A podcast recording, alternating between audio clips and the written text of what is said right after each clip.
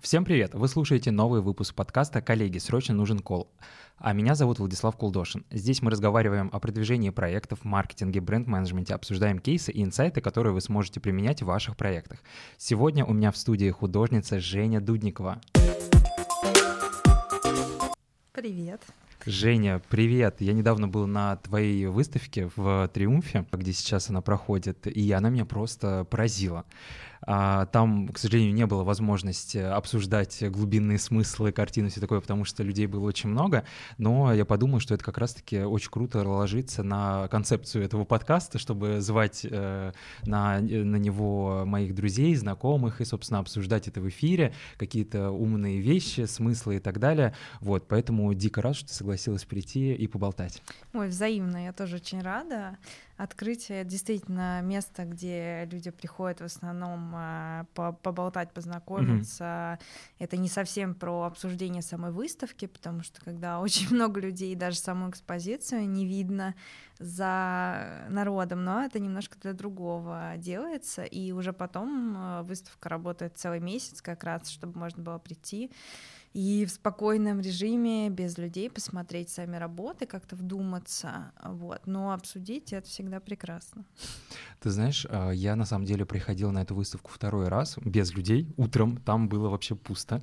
Вот, я с такой медитативной музыкой, с йоговскими треками ходил по выставке. Вот, и потом где-то в, в каком-то описании, э, собственно, выставки прочитал мнение какого-то журналиста про то, что вот, значит, выставка Жени Дудниковой это такие картины, это такие порталы в новые миры, что-то такое приоткрытие, приоткрытые двери в какие-то новые реальности и так далее. Вот хотел из первых уст узнать э, вообще про саму концепцию, что ты хотел туда заложить э, и в целом расскажи, пожалуйста. Ну, на самом деле, да, мне очень важно создать э, некое пространство вообще целиковое, в которое попадает человек и немножко отрывается из той реальности, где находился до этого. А, поэтому я всегда работаю целиком с пространством выставки. Там появляются не только картины, но и объекты, инсталляции, чтобы это пространство работало со всех сторон. Э, можно было погрузиться, не, не только смотреть на картины, но как бы ходить между предметами, и они бы окружали тебя со всех сторон. Э, и вот эта идея, что каждая картина — это определенный портал там, в свою реальность, она очень хорошо действительно укладывается в мое творчество. И поэтому все работы на выставке э, сделаны, ну, они очень разные, с разными сюжетами, в разной цветовой гамме, там разное время суток, и это как раз э, складывается в некий круг времени, потому что мы начинаем смотреть экспозицию с рассвета. Первая картина — это вот восход, еще даже до восхода солнца. И постепенно начинается утро, потом день, потом а, сумерки, и все приходит э, к ночи, которая вот типа еще немножко, и начинается рассвет. Э, и мы попадаем в этот, э, это одни сутки, которые случаются вокруг нас, и мы в каждую работу можем попасть в определенный момент времени. Вот. Но при этом а, в каждой из работ есть абсолютно своя история, они э, сюжетно никак не связаны с друг другом, и это немного про касание разных, наверное, жизней, которые мы можем проживать, разных каких-то важных моментов, а, в которые мы вот так вот шагаем а, на выставке, выбирая то, что нам, например, по состоянию ближе и куда нам больше хочется погрузиться. Вот если посмотреть на твои работы, то точно можно увидеть, что за каждым а, символе на любой картине, наверное, стоит какой-то определенный такой замысел, э, смысл, скрыто понятие какое-то, например, явление.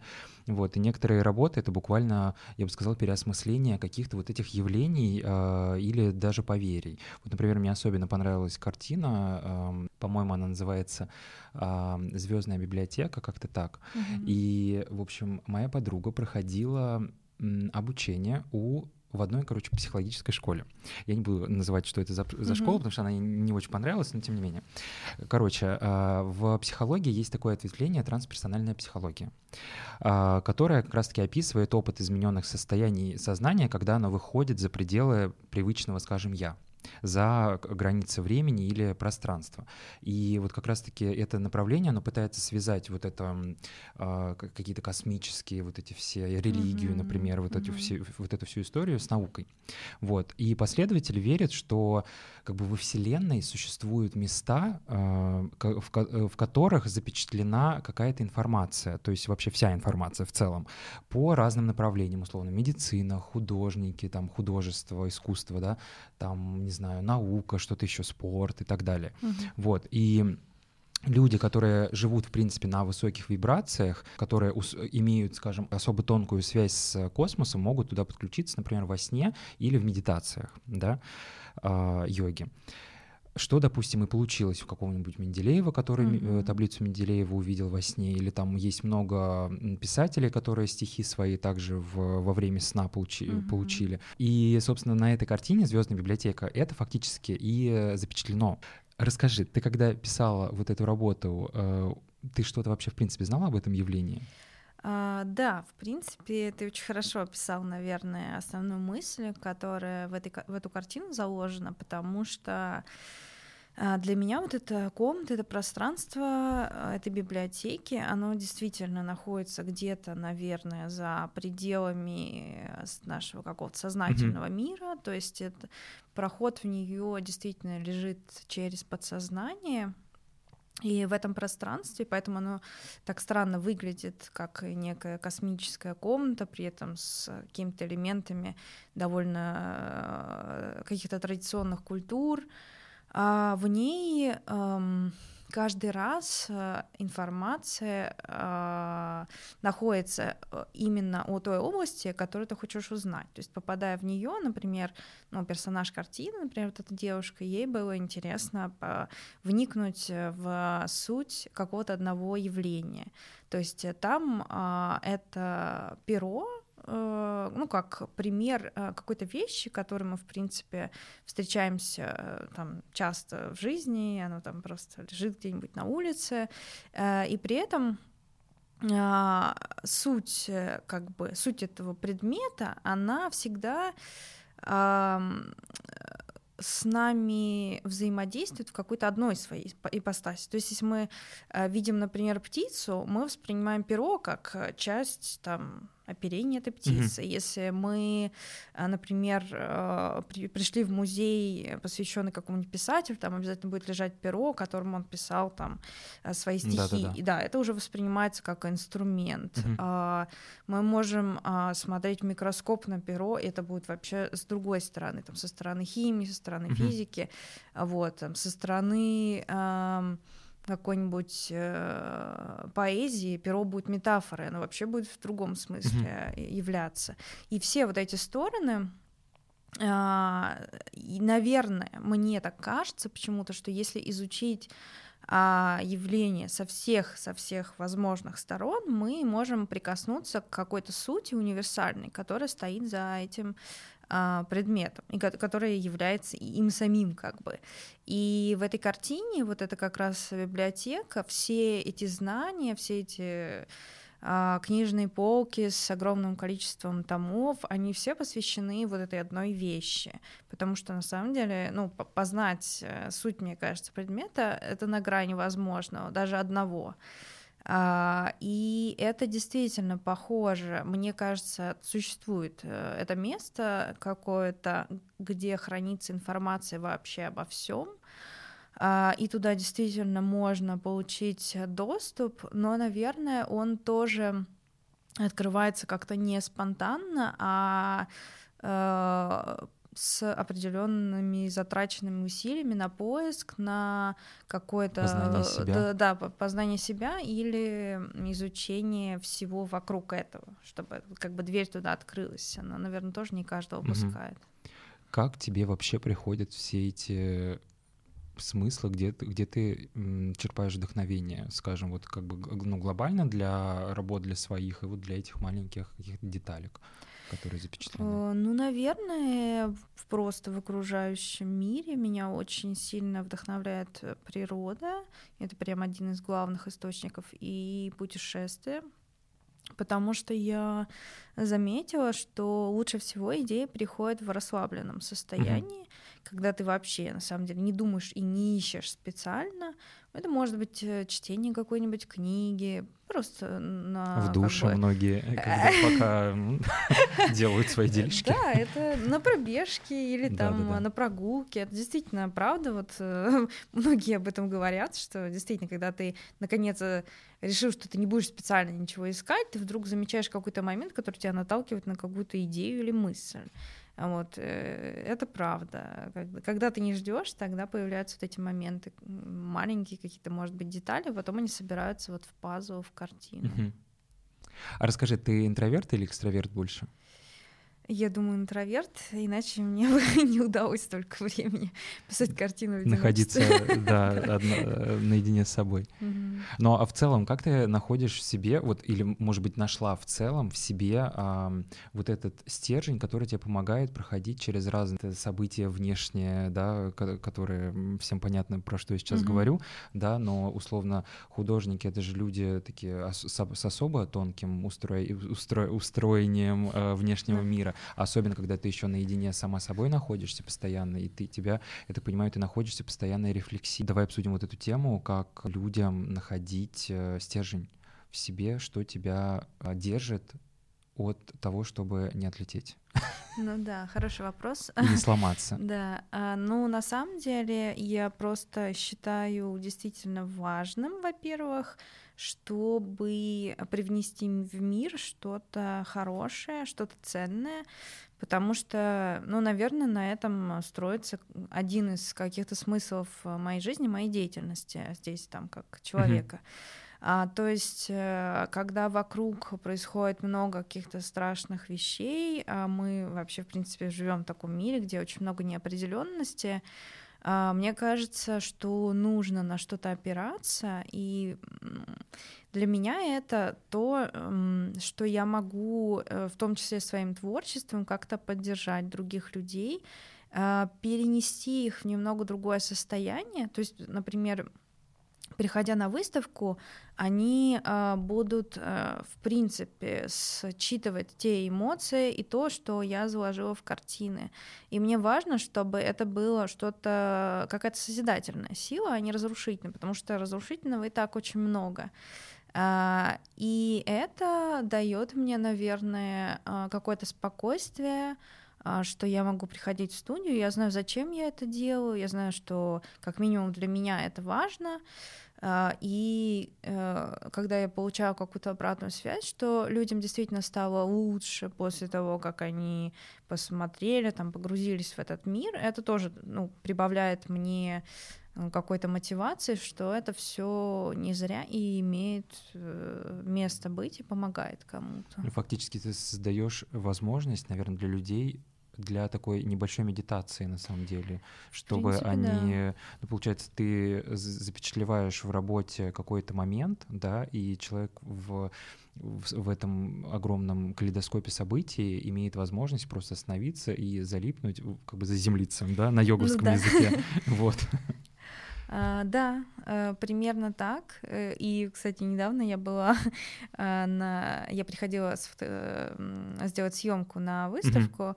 и мне очень понравился один момент, где, где пришла туда девушка, и она переставляла стул от работы к работе, и минут по 5-10 да сидела ладно. напротив, да. Ого. Мне порадовало это. Расскажи про твой опыт э, с випассаной. Я читал, что ты проходила mm-hmm. эту экзекуцию. Расскажи вообще, э, что это, как это все делается. А, и, и главное, какие инсайты ты получила через вот, неделю нахождения в этом. Ну, ретрите? вот сейчас вспоминаю, это, конечно, было очень тяжело, а, и я до этого никогда не была на Випассане, и сразу выбрала 10 дней, а, это считается как бы довольно много, потому что есть там на 5, есть на 3, а, чтобы попробовать. Но мне кажется, у меня был уже ну, какой-то такой период, что мне хотелось полной какой-то перезагрузки. Я подумала, что ну, 10, за 10 дней это, это точно произойдет. Это было в ноябре. Эм... А, прошлого года. Э, да. И это еще было перед моим днем рождения. Mm-hmm. Я подумала, что о, как раз лучший период, чтобы, значит, Новый год начать mm-hmm. как-то по-новому. Вот, и действительно, за эти 10 дней, конечно, перезагрузка произошла, но это было совсем не так, как я ожидала.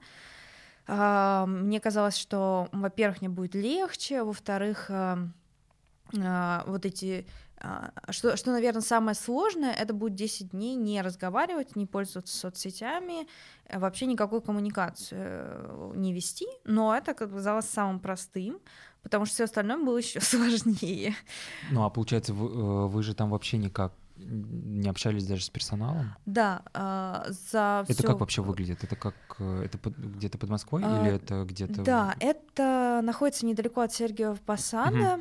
Угу. Там есть такой ретрит-центр, наверное, угу. из сообщества ОМ Оумру uh-huh. а, и сайт, а, и там проводятся постоянные випассаны а, по разные сезоны. И все это выглядит так, что ты приезжаешь туда, а, первый там день, вечер, точнее, мы еще разговариваем, потому что мы как раз э, договариваемся о всех организационных вопросах, э, вопросах там заселяемся в номера, у всех uh-huh. отдельные комнаты, где тоже ну, как бы никого нет, и на следующий день уже начинается молчание, а, мы, если у нас возникают какие-то вопросы по организации, можем написать на бумажке вопрос и отдать его организаторам. А, вот. А, в целом там не особо не возникает вопросов, и даже желания разговаривать нету, не тянет, потому что очень быстро в этот ритм к нему привыкаешь, к тому, что ты всегда с самим собой находишься, и даже не тянет на самом деле смотреть там в телефон, и еще там нет связи, что тоже облегчает задачу. А, вот. Э, и есть четкий распорядок дня, где день начинается в 6, точнее, в 6 начинается первая медитация, Э, к этому было сложно привыкнуть, потому что я встаю позже, а, особенно осенью, когда начинаю, ну, да. потому что мы вставали еще было абсолютно темно, как ночью. Mm-hmm. А, тоже где-то через 4 дня и к этому уже привыкаешь. вот. Первая медитация полтора часа, потом, а, по-моему, полчаса перерыв, еще час медитации, там час йоги, а, завтрак э, час, потом прогулка на природе, ты тоже сам с собой гуляешь, потом опять медитация, опять uh-huh. йога, там ужин, а, опять час прогулки и еще вечерняя медитация. То есть, э, а, по сути, весь день состоит из медитаций, их ведут разные преподаватели, и а, йоги, йога добавлена, чтобы было легче перенести очень долгий период, когда ты сидишь, ну, в, в медитативных позах. А, ну и получается, ну а преподаватели, они как-то э, говорят да, что-то? Да, преподаватели говорят, да, то есть а, они то есть ты молчишь просто? Да, молчишь а. ты, э, но они не ведут диалог, угу. они настраивают на медитацию или говорят какую-то массу угу. тебе принять. Да. А, а участники молчат, получается. Понятно. А, очень, на самом деле, тяжело физически даже э, вот эти э, сидеть в медитативных позах такое количество часов в день. Э, и сначала отвлекают там мысли, они часто уходят там, что ноги начинают mm-hmm. болеть, вот и сложно сосредоточиться. Ну, через какое-то время уже становится легче. А ты говоришь, что пришла на випассану зачем-то другим, что ты в итоге не получила, либо наоборот получила что-то другое. Вот можешь я, рассказать, что Да, это я на самом деле я получила то, что хотела, mm-hmm. но не тем способом, а. как, как я думала, что а, у меня а, где-то дня до седьмого, наверное, просто накапливалась какая-то усталость, а, какое-то даже раздражение, у меня поднимались всякие чувства а, негативные, и это был ну, какой-то такой кризис. То есть я очень много прикладывала усилий, и мне казалось, что чем больше я там приложу усердия, грубо говоря, тем а, лучший результат я получу.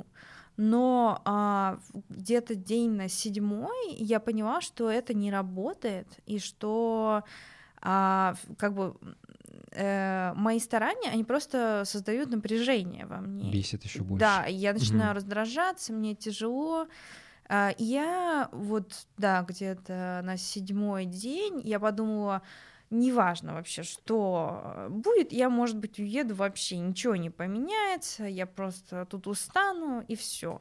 И в этот момент прям что-то перещелкнуло, и у меня поменялось состояние. То есть я просто отпустила свои ожидания от того, mm-hmm. что я здесь что-то обязательно должна получить. Ну, кстати говоря, это вот именно то, чему йога учит. Mm-hmm. Что находиться типа в моменте без ожиданий просто да, но это, но это прям сложно. Вот особенно мне было сложно э, к этому прийти. Э, и после этого я, э, ну, мне стало легко, то есть вот это, меня перестали раздражать э, этот там распорядок, я... Э, точнее, появилась очень такая ясность э, сознания, вот вся какая-то суета, ожидание от себя, какие-то какой-то шум, он ушел, и осталось просто какое-то созерцание, спокойствие, какое-то принятие, наверное, событий, которые и в мире происходят, mm-hmm. и, и в моей какой-то жизни.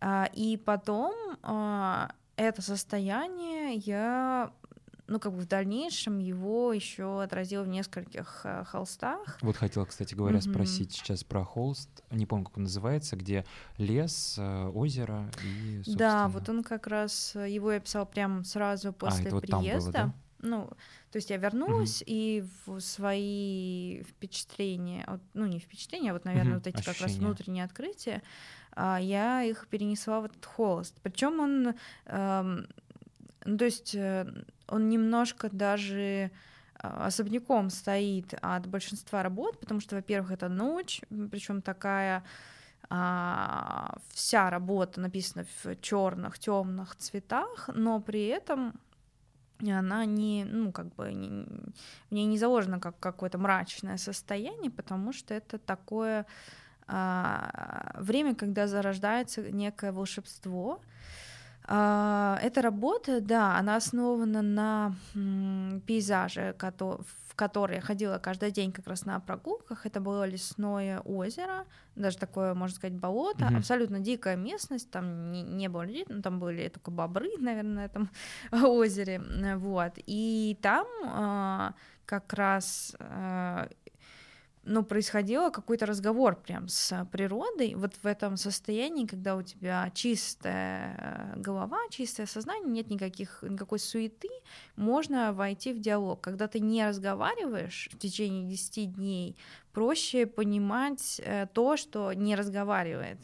И вот этот диалог, он происходит на каком-то другом уровне, не словами, и это состояние как раз мне хотелось перенести в э, картину. То есть там вот это, в этом озере, то есть через него мы попадаем в момент, наверное, когда наш мир вообще только начинал формироваться, то есть это некие силы, которые а, создают а, космос, формируют звезды, это такие а, силы творения, очень масштабно, несоразмерные человеческому как бы сознанию, и прикоснуться к этому моменту, когда а, все зарождается, все формируется, это это очень сильное переживание, которое как раз там со мной произошло. Это э, масштаб, который превосходит все события в, даже в нашей человеческой mm-hmm. истории. И а, становится очень спокойно, когда ты понимаешь, что есть нечто, масштаб которого намного превосходит нашу жизнь. Это да, успокаивает. Я поэтому говорю, что да, выставка и в целом работа — это прям медитация, потому что там, ну, эта энергия, она прям очень чувствуется. Ну, это она и заставляет залип, залипнуть и остановиться. Давай а, поговорим а, чуть про другую тему, про образование. А, недавно я был на выставке работ одного скажем, модного художника, который продается за много-много денег, а, но при этом он а, не имеет э, специального какого-то художественного образования, э, ну и, конечно, пишет как бы абстракцию, uh-huh, да, uh-huh. экспрессия чувств и так далее. Вот. И забавно, как галеристы обратили этот маленький недочетик в виде отсутствия образования в такой большой плюс, и, собственно, сторителлинг построили на, то, на том, что рассказывают, типа, да, у него нет образования, но у него нет рамок. Это означает, что он э, то, что вы увидите на этих работах, ну там каляки-маляки, там прям вообще, вот, э, типа то, что вы увидите, это поток вот чистого сознания, не захламленный э, академической херней. Mm-hmm. Вот. И скажи, как ты думаешь, поскольку у тебя есть опыт образования, собственно, mm-hmm. в Строгановке, плюс еще э, свободные мастерские, как ты все-таки думаешь? Вот художественное образование это минус или все-таки плюс для художника? А, ты, не, ты ощущаешь какие-то рамки, из которых ты там, не знаю, не можешь выйти и творить свободно, либо это все-таки инструменты, благодаря которым ты можешь реализовывать то, что тебе приходит в голову, и, собственно, ты знаешь, как это реализовать правильно? Мне кажется, образование э, очень сильно связано с отношением то есть можно воспринимать его действительно как инструмент, тогда это можно использовать себе на пользу. А, если воспринимать его как рамки, я думаю, что так оно и будет, а, и будет из них как бы сложно вырваться. И тоже есть же разное образование, есть э, традиционные вот эти художественные институты, есть образование в сфере современного искусства. Это там э, школа Родченко, угу. база, ну, их много этих угу. школ. А, вот, это немного разное, э, и одно не заменяет другое, но при этом э, можно и выбирать там то или другое, или вообще ничего. А, это все, мне кажется, во-первых, рождает разных художников, а, потому что есть те ну и, наверное, я к ним отношусь, э, кому важно, а, ну или кто использует э, более традиционные техники, а, и меня к ним как бы больше тянет. Это там э, может быть живопись или uh-huh. скульптура или керамика. Ну, даже в любых вещах, в инсталляциях, везде я использую, в общем-то, эм, технику. Вот. Э, чтобы владеть техникой, нужно ей обучиться и потратить достаточно лет на это. А, можно использовать другие, а, другие материалы, а, в которых э, которым, в общем-то, не учат в традиционных вузах. А, если, например, ты снимаешь видеоарт, ну, логично, что тебе нужно какое-то другое образование или... Не, ну понятно, конечно, э, конечно. Да, то есть все тоже зависит от того, каким материалом э, тебе тянет, как тебе больше нравится, э, какая форма тебе больше нравится для твоего искусства. А, я думаю, что мне было полезно а, закончить институт, при этом я, в принципе, понимаю, о чем говорят люди, когда говорят про рамки. А, они там действительно существуют, эм, и, наверное, важно в них не попасть или выйти из них вовремя, потому что а, не знаю, как-то уж так складывается, но традиционный вуз эм, любит, э, когда все находится в рамках традиционного искусства. Да, да, да. Да, может быть, это их позиция, чтобы как-то не размывать свои границы, не знаю, найти какую-то свою идентичность. А, и а, преподаватели часто ну, тоже настаивают на неком ограничении в идеях. То есть я понимаю, как бы, когда обучают а, технике и дают вот этот именно инструмент, но момент когда залазят в область э, твоего личного, то есть это идеи, это какое-то смысловое наполнение. Э, вот я, наверное, против этого, потому что это, ну, заглушает индивидуальность угу. тех, кто учится, студентов. Конечно, и... конечно. Вот про это многие говорят, угу. что те, кто ушел из вузов на каком-то там курсе, да. собственно, ушли именно поэтому, что я хочу рисовать людей с пятью пальцами, почему мне говорят с четырьмя, с пятью рисовать? Ну да, с четырьмя. С четырьмя. Да, это давление. Ну а как ты думаешь, вот вообще как бы ценность вот такого искусства, когда у человека условно там нет образования, вот он там что-то, вот он что-то почувствовал, вот он это изложил эту э, экспрессию, скажем, на холсте. А, она выше ценность такого искусства, чем вот, например, какой-нибудь, э, ну вот какой пример? Не приходит никто на, в голову, но вот, допустим, художники, которые делали современный арт э, раньше, они же фактически, если бы их попросить, там, условно, нарисуй мне пейзаж или там человека, они бы тебе нарисовали его или портрет идеальный, угу. да, как с фотографии. Просто они уже перешагнули вот, этот, вот эту ступень э, понятного искусства и, и шагнули на ступень выше. Но как угу. бы у них есть вот эта база они у тебя и портрет могут нарисовать, и там что угодно. Но это опять-таки это мои такие размышления обывательские абсолютно. Сейчас, наверное, люди все скажут, что типа сейчас искусство может стоить э, сколько угодно вообще. То есть, ну как? А, что мне, думаешь по мне кажется, определенная база действительно важна. Это может быть э, хорошее образование даже в истории искусства. То есть, ну, все-таки да, если ты причисляешь, ну это мое мнение, mm-hmm. но если ты причисляешь э, себя к определенной среде, то важно в ней разбираться в истории искусства, в а, том, а, какие как бы какие идеи в какую эпоху там властвовали, mm-hmm. что происходит в, в современном искусстве а в философии искусства. То есть, э, ну, есть, конечно, наивное искусство или какое-то а, какие-то направления, где ценно именно то, что человек вообще ничего не знает, ни в чем не разбирается, и вот он а, творит, и это что-то уникальное. Но такого мало на самом деле, чтобы это потому что есть все равно даже в таком искусстве есть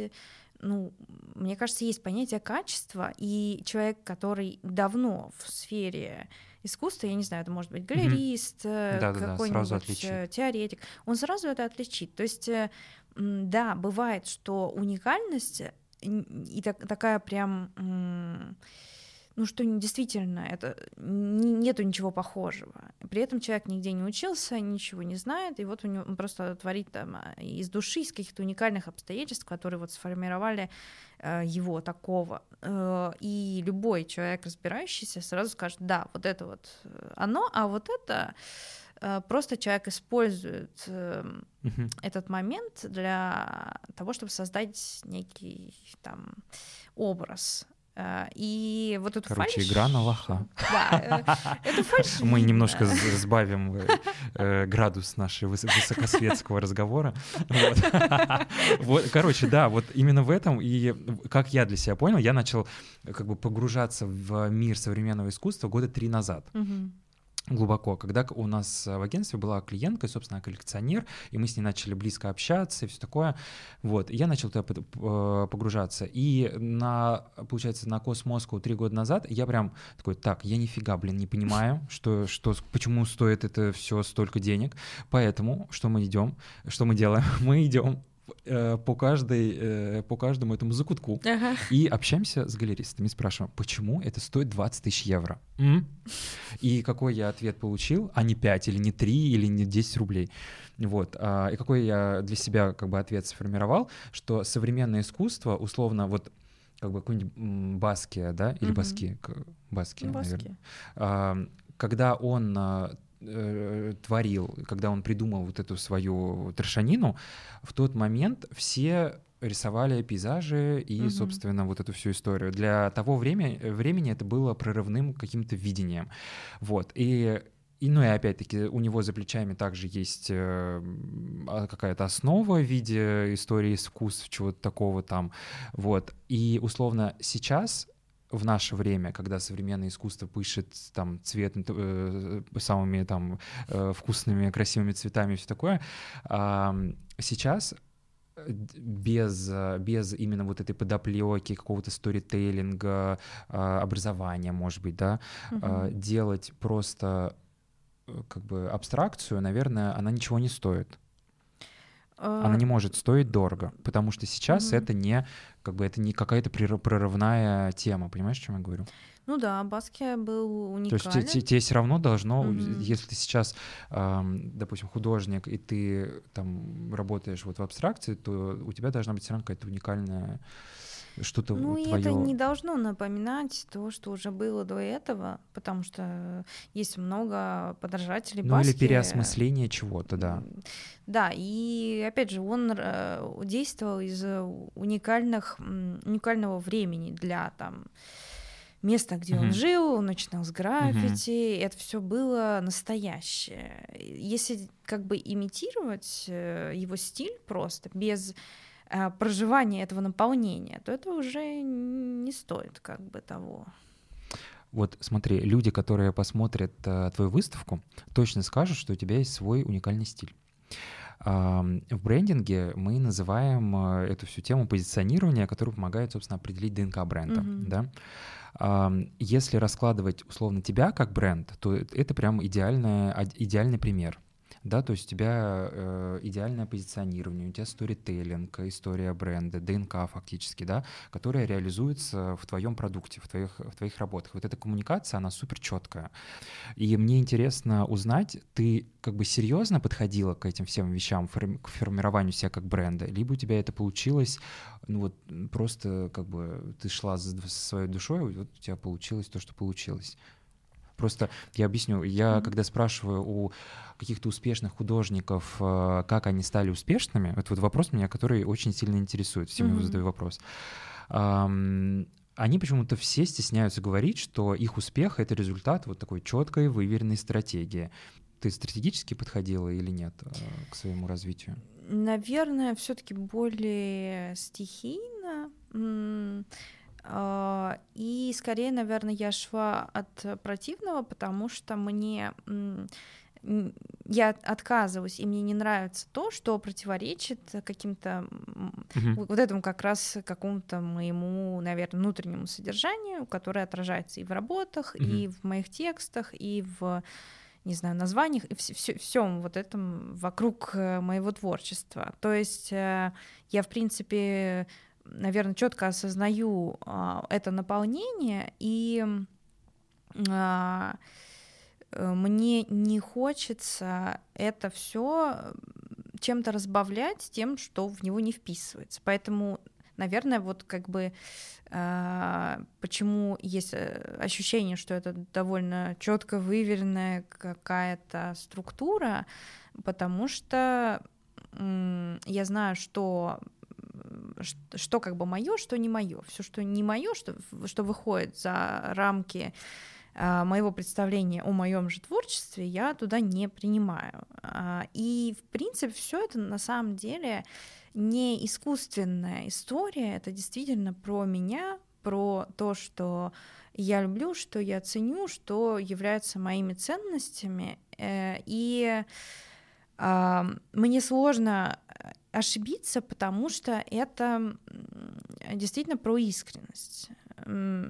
Если бы мне нужно было сначала думать, что написать, что написать так, чтобы это понравилось людям, чтобы а, что добавить, какие образы добавить в картину, потому что, например, а, они мне подходят или не подходят. Я бы потеряла возможность, во-первых, развиваться, и выходить за рамки, например, одних каких-то персонажей, которых, э, которых например, люди уже полюбили.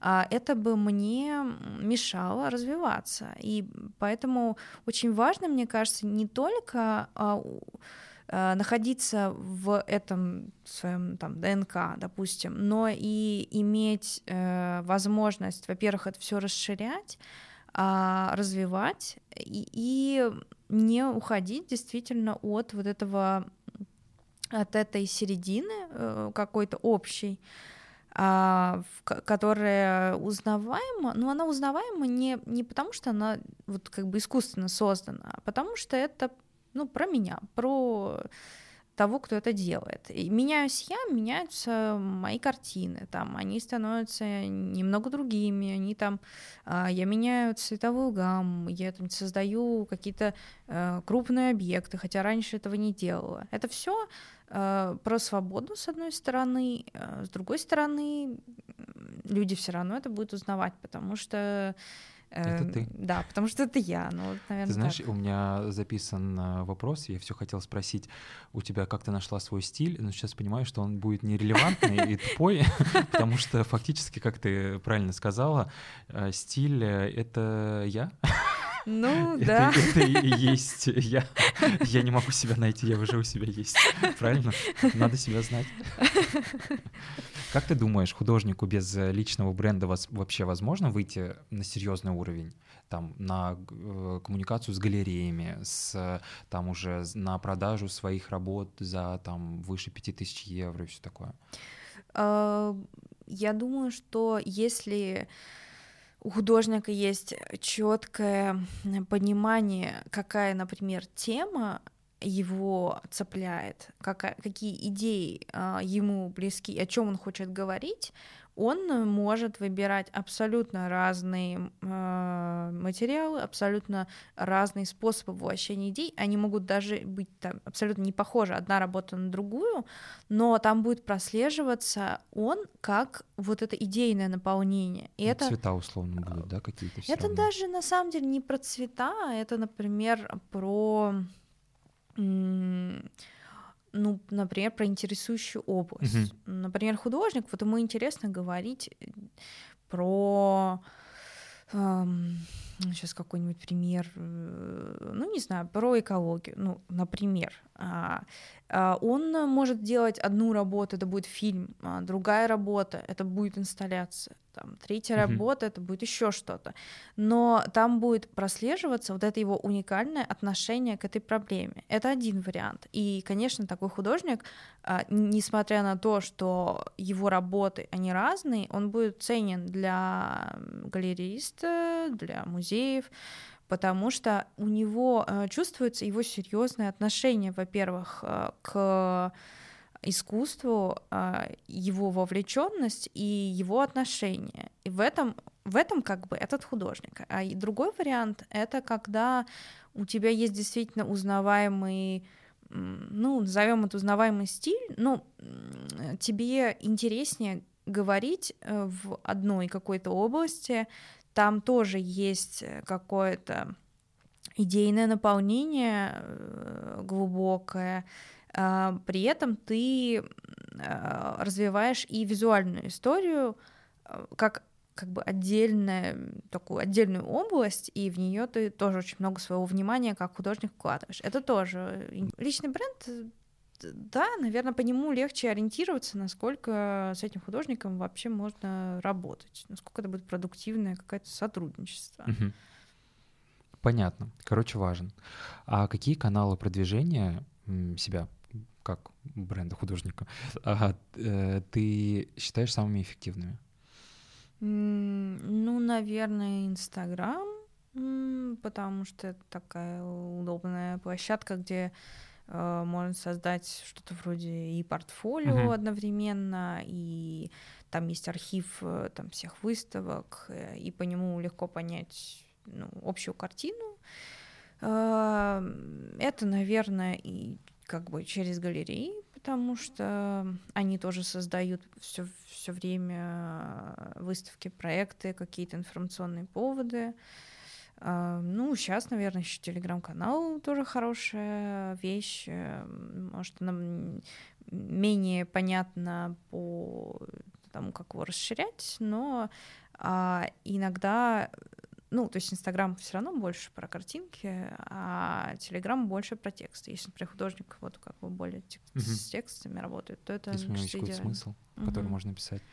А как ты бы посоветовала выйти условно на такую luxury аудиторию, когда ты там, например, повышаешь свой ценник, у тебя там уже была э, какая-то выставка или что-то, э, как выходить на аудиторию людей с деньгами, которые могут купить уже твои работы по там каким-то ценам таким? Ну, мне кажется, это, во-первых, все зависит от того, где ты делаешь выставки, м, а с какими галереями ты работаешь, а в каких ярмарках ты участвуешь. Очень сильно, наверное, это привязано к месту и к твоей истории. То есть невозможно просто взять и поставить цену на свою работу, mm-hmm. если она ни к чему не привязана. Это а, основано на а, на твоем CV, грубо говоря. То есть, mm-hmm. если, например, у тебя есть крутая ярмарка или там несколько, в которых ты участвовал, и персональные выставки в хороших очень местах, это ну, уже говорит о неком твоем качестве. Это говорит о том, что был какой-то кураторский выбор, например.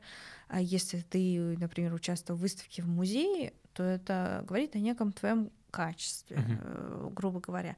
Это такие ориентиры, которые позволяют людям понять, что это не обман, они не отдают деньги за воздух, а это действительно а, ну, стоящее приобретение, и оно стоит своих денег. Ну и фактически для того, чтобы выйти уже на такую более платежеспособную аудиторию, нужен галерист, да, который ну, да, мне кажется, самый, ну, самый традиционный и угу. классический способ. Я думаю, есть и другие, в том числе это работа с Э, какие-то коллаборации с брендами, которые тоже а, твою узнаваемость э, сильно увеличат. Если ты делаешь коллаборацию, не знаю, с Hermes, наверное, ну, что-то тебе говорит. Понятно. Ну и последний вопрос, который мы зафиналим эту очень интересную беседу. На каком этапе жизни ты вообще сейчас находишься? Какие трансформационные, может быть, события ты проходишь? Ну, это сложный очень вопрос, особенно после того, как я заканчиваю какой-то крупный проект, mm-hmm. например, вот выставка, которая там полтора года я готовила. А после таких крупных проектов я чувствую себя немного потеряна, и это ну, стабильно после вот каждого такого большого. И я уже поняла, что это нормально, потому что действительно период начинается, когда э, нужно придумать э, себе э, свое будущее, ну, то есть да. э, понять, где ты сейчас находишься, что ты хочешь поменять. И вот где-то несколько месяцев, наверное, и сейчас я как раз нахожусь в этом периоде, когда я стараюсь ни о чем как бы не думать, не, ничего не планировать, чтобы почувствовать вот именно эту точку в своей жизни, в своей как бы, вот этой личной истории, где я и что мне делать дальше. У меня есть какие-то, ну, примерные, там, расплывчатые довольно планы, желания, но я еще не выбрала ни, ни одну из этих дорожек, пока нахожусь вот в этом состоянии, наблюдение, наверное. Вот, пожалуй, такой период. Ой, как интересно. Друзья, надеюсь, вам также понравилось, как и мне.